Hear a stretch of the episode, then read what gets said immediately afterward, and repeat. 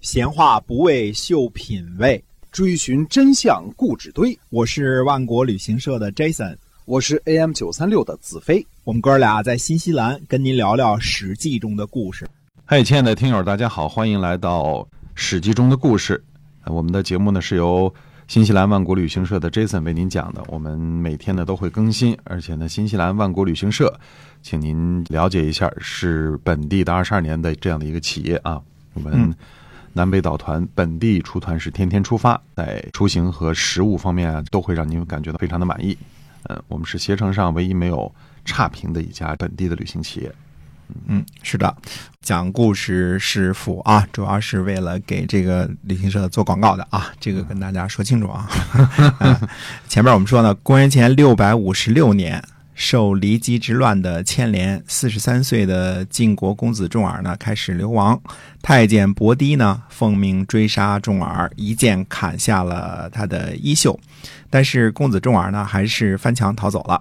公子重耳的第一站呢，就逃到了狄，因为狄是舅舅家。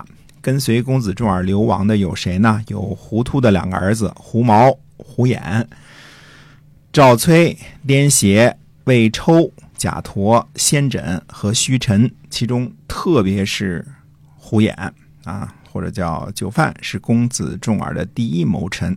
公子重耳呢，称呼他为就范。这个就呢是舅舅的舅，或者称呼他为舅氏。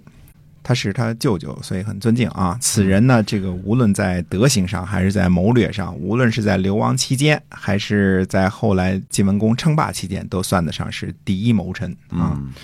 那么敌人呢，讨伐强高如，强高如是敌人的一个别种，居住在今天河南安阳一带，魁姓，左边耳刀，右边一个鬼，这个字儿呢。读魁也可以读成伟，有些地方呢读禹，都是正确的。嗯，敌人呢在这次征伐中呢俘获了强高如的两个公主舒奎和季奎，大一点的呢舒奎嫁给了赵崔，小一点的季奎嫁给了公子重耳。舒奎生了赵盾，季奎生了伯叔和公子叔刘。那么。赵崔呢，不但是公子重耳的爱将，而且是公子重耳的单挑。嗯嗯，对，亲戚啊。嗯，我们说赵崔是谁？赵崔呢是赵肃的弟弟，也可能是赵肃的儿子或者是孙子。这个辈分差的有点多。历史上一共有三种记法，三种说法啊。呃，我们现在搞不清楚他到底是如何，但是嫡亲这个一族的，这是肯定的啊。无论其辈分如何，赵氏的家业显然是由赵崔继承的，后来传给了赵盾啊。公子重耳一行呢，在这个敌国一住就是十二年，在这一十二年中呢，晋惠公在晋国那儿折腾，对吧？诸侯间呢纷纷扰扰，似乎呢公子重耳的日子倒是过得不错啊，这个娶妻生子，岁月静好啊。开开心心啊，哎，直到有一天呢，这种平静呢也被打破了。原来呢，位高权重的晋惠公啊，并没有忘记了这位哥哥啊，就派遣老熟人伯堤，不是送你来了，是杀他来了，要命来了，要命来了啊！那么公子重耳呢，得知又一次被追杀的时候呢，这个时候正在渭水之滨打猎呢，啊，应该是跟敌国的君主一块打猎呢。嗯，那么。就范呢就说了，说我们来敌国的目的啊，不是以敌人为荣，而是这里呢可以成事儿，这里呢去往别的地方呢交通方便，穷困的时候呢有人资助，可以安养，可以安定。但是安定的时间太久了呢，就会停止不前，停止不前呢，加上苟安荒废，谁还能帮我们振作起来呀？不如赶快离开吧。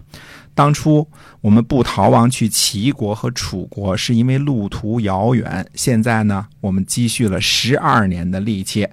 齐桓公年纪大了，很想和晋国亲近。管仲已死，这是时间上看着啊。管仲已死，管仲死跟齐桓公差两年。齐桓公身边呢很多进谗言的小人，齐桓公手下谋划不当，肯定会思念当初的盛况。这样。齐桓公就会想起以前的事业，希望有个善终。远来的人投奔他，一定是欢迎的。那别看现在齐桓公的这个晚年，相信会亲近我们大家的。那么哎，大家觉得这个主意是不错啊哎，这个去投奔齐桓公啊。就这样呢，公子重耳一行呢就准备出发去齐国。公子重耳临行呢，就对媳妇儿说：“就季葵啊，说等我二十五年，如果二十五年我不来接你，你再改嫁。”呵，嗯，季葵说呢，二十五年，呃我棺材的那个木头都朽了吧？嗯，嗯还改什么嫁呀？嗯嗯不过我答应等你。嗯，季葵挺挺不错啊。啊，公子重耳说这话的时候已经五十五岁了，再加二十五年是多少？大家自个儿算算啊。这个，嗯，呃，季葵说这话也不是开玩笑，差不多到时候也就行将就木了啊。嗯那么告别了季葵之后呢，公子重耳一行呢，几十人啊，就启程前往齐国去投奔齐桓公。嗯啊，这一行人呢，在路上经过魏国的时候呢，魏文公不给予他们礼遇。到达魏国的五路的时候，向当地的乡下人乞食，结果呢，乡下人送上一个大土块儿嗯重耳很生气，嗯，就准备拿出鞭子来抽一下这个乡下人。我们当时说野人啊，野人都是山野之人，都是乡下人，对啊，嗯。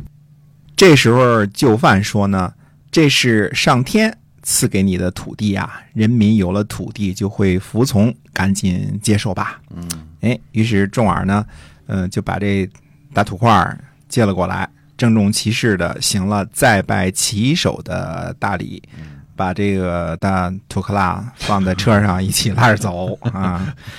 五路呢，位于今天的河南濮阳以南，也是以后呢晋文公复出之后最先占领的黄河以南的地界儿啊。我们说的是东边这边啊。那么经过千辛万苦呢，终于到达了齐国。齐桓公呢，果然很欢迎，送给了公子重耳二十乘嗯马车。二十乘就是二十辆车，八十匹马，四马一乘啊，难追啊这嗯，四马难追。嗯嗯，呃，还把公主嫁了给他。公子重耳一行呢，在齐国呢，呃，一住呢又是五年。他和这位齐国的公主呢，显然感情很好，呃，对于齐国的待遇呢，也也比较满意，出入乘车啊，经常呢就挂在嘴边上一句话，就说什么呢？说我呀就在这儿养老送终了，人生贵在安逸，哪管得了其他呀？哎也到了退休年龄了，哎，是嗯，六十了，六十了，嗯哎，对。那么今天呢，这是讲的《公子重耳流浪记》的第一段，是早期。那么下回呢，接着跟大家说第二段。哎，看他怎么流浪之后成为名震天下的晋文公哈。对的，嗯，好的，今天我们史记中的故事呢，先跟大伙儿分享到这儿，感谢您的收听，是由新西兰万国旅行社的 Jason 为您讲的，我们下期节目再会。再会。